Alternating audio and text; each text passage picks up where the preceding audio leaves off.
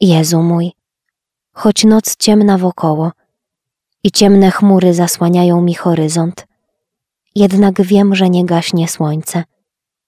O Panie, chociaż Cię pojąć nie mogę i nie rozumiem działania Twego, jednak ufam miłosierdziu Twemu. Jeżeli jest taka wola Twoja, Panie, bym zawsze żyła w takiej ciemności, bądź błogosławiony. O jedno Cię proszę, Jezu mój. Nie dozwól mi, abym Cię miała czymkolwiek obrazić. O Jezu mój, Ty jeden znasz tęsknoty i bóle serca mojego.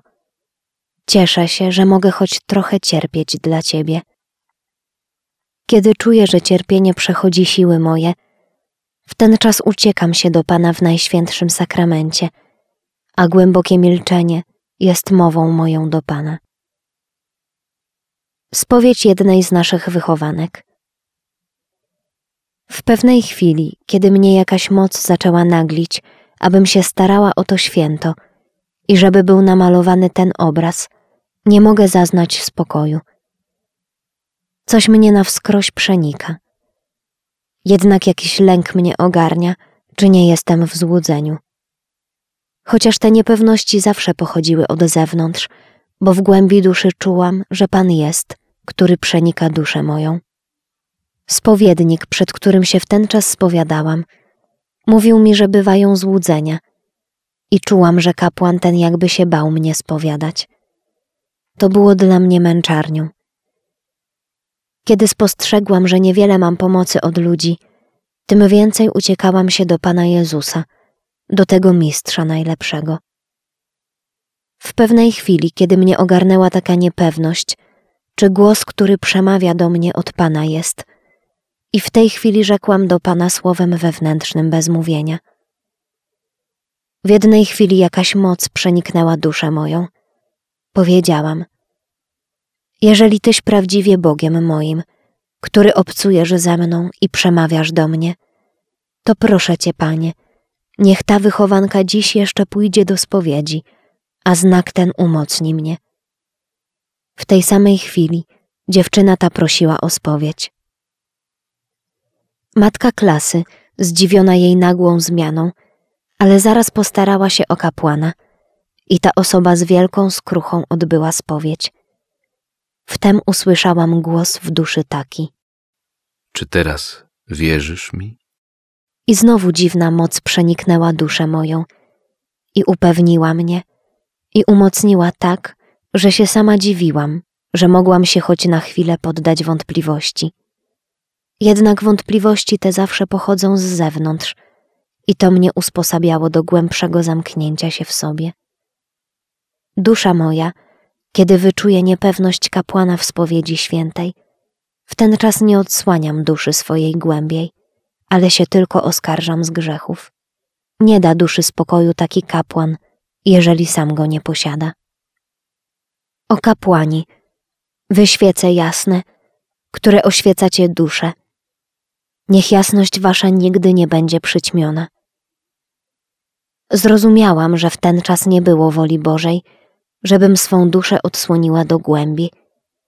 Dał mi Bóg tę łaskę później.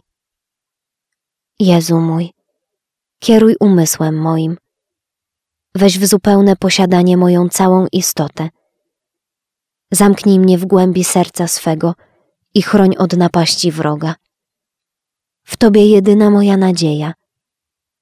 Mów przez usta moje, kiedy będę z możnymi i uczonymi. Ja nędza największa. Aby poznali, iż sprawa ta Twoją jest i od Ciebie pochodzi. Ciemności i pokusy. Umysł mój dziwnie był przyćmiony. Żadna prawda nie wydawała mi się jasną. Kiedy mi mówiono o Bogu, serce moje było jak skała. Nie mogłam wydobyć z serca ani jednego uczucia miłości ku niemu. Kiedy się starałam aktem woli trwać przy Bogu, doznawałam takich udręk i zdawało mi się, że przez to pobudzam Boga do większego gniewu. Rozmyślać zupełnie nie mogłam tak, jak rozmyślałam dawniej. Odczuwałam wielką próżnię w duszy i niczym jej napełnić nie mogłam. Zaczęłam cierpieć głód i tęsknotę za Bogiem, jednak widziałam całą bezsilność swoją. Próbowałam czytać powoli, zdanie za zdaniem i w ten sposób rozmyślać, ale i to daremne. Nic nie rozumiałam, com przeczytała. Była ustawicznie przed oczyma duszy mojej cała przepaść nędzy mojej. Kiedy weszłam na jakie ćwiczenia do kaplicy, zawsze doznawałam większych udręk i pokus. Nieraz całą mszę świętą walczyłam z myślami bluźnierczymi, które się cisnęły na usta moje. Odczuwałam niechęć do sakramentów świętych. Zdawało mi się, że nie odnoszę żadnych pożytków, jakie dają sakramenta święte. Przystępowałam tylko z posłuszeństwa spowiednikowi i to ślepe posłuszeństwo było dla mnie jedyną drogą, po której iść miałam i deską ratunku. Kiedy mi kapłan tłumaczył, że to są doświadczenia Boże i że w tym stanie, w jakim jesteś, nie tylko nie obrażasz Boga, ale jesteś Mu bardzo miła. To jest znak, że Cię Bóg niezmiernie miłuje i że Ci bardzo ufa, że Cię takimi doświadczeniami nawiedza. Jednak nic mnie te słowa nie pocieszały. Zdawało mi się, że one wcale się do mnie nie stosują.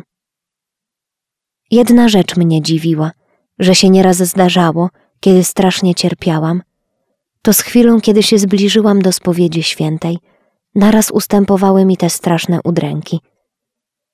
Jednak jak się oddaliłam od kratki, wszystkie te udręki uderzały na mnie jeszcze z większą zaciekłością. W ten czas padałam twarzą na ziemię przed Najświętszym Sakramentem i powtarzałam te słowa.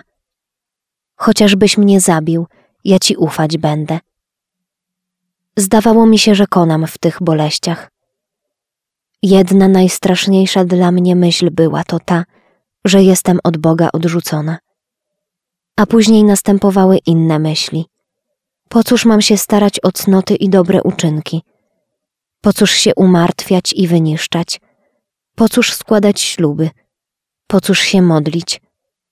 Po cóż się poświęcać i wyniszczać? Po cóż czynić ofiarę z siebie na każdym kroku? Po cóż, jeżeli jestem już przez Boga odrzucona? Po cóż te wysiłki? I tu jeden Bóg tylko wie, co się działo w sercu moim. Kiedy tak strasznie byłam ściśniona tymi cierpieniami, weszłam do kaplicy i powiedziałam z głębi duszy te słowa. Czyni ze mną, o Jezu, co Ci się podoba. Ja Ciebie wszędzie uwielbiać będę. I niech się stanie wszystka wola Twoja we mnie, o Panie i Boże mój. A ja wysławiać będę nieskończone miłosierdzie Twoje. Przez ten akt poddania ustąpiły te straszne udręki. Wtem ujrzałam Jezusa, który mi rzekł: Ja zawsze jestem w sercu Twoim. Niepojęta radość przeniknęła duszę moją i napełniła wielką miłością Bożą, którą zapaliło się biedne serce moje. Widzę, że Bóg nigdy nie dopuści ponad to, co możemy znieść. O nie lękam się niczego. Jeżeli zsyła na duszę udręczenia wielkie, to jeszcze większą wspiera łaską, chociaż jej wcale nie spostrzegamy.